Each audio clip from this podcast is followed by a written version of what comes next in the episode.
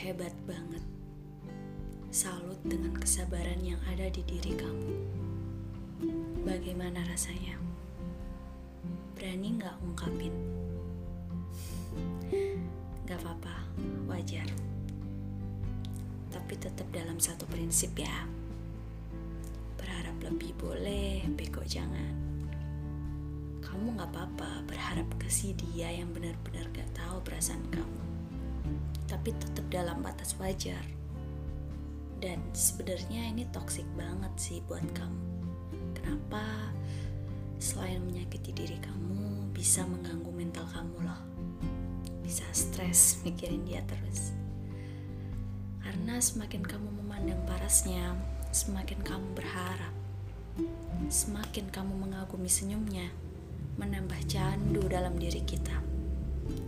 Semakin kamu mencintainya, semakin nambah lara di dalam dada.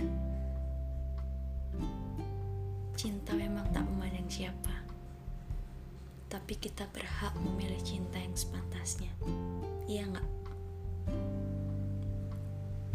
Kalau memang kamu sudah lelah, tak apa, istirahatlah sejenak.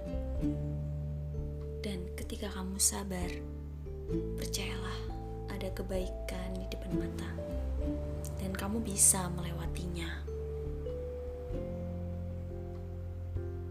Akan ada saatnya kok seseorang yang mendatangimu untuk menghapus lukamu yang sekarang. Jadi, siapapun kamu, jangan salah pilih ya.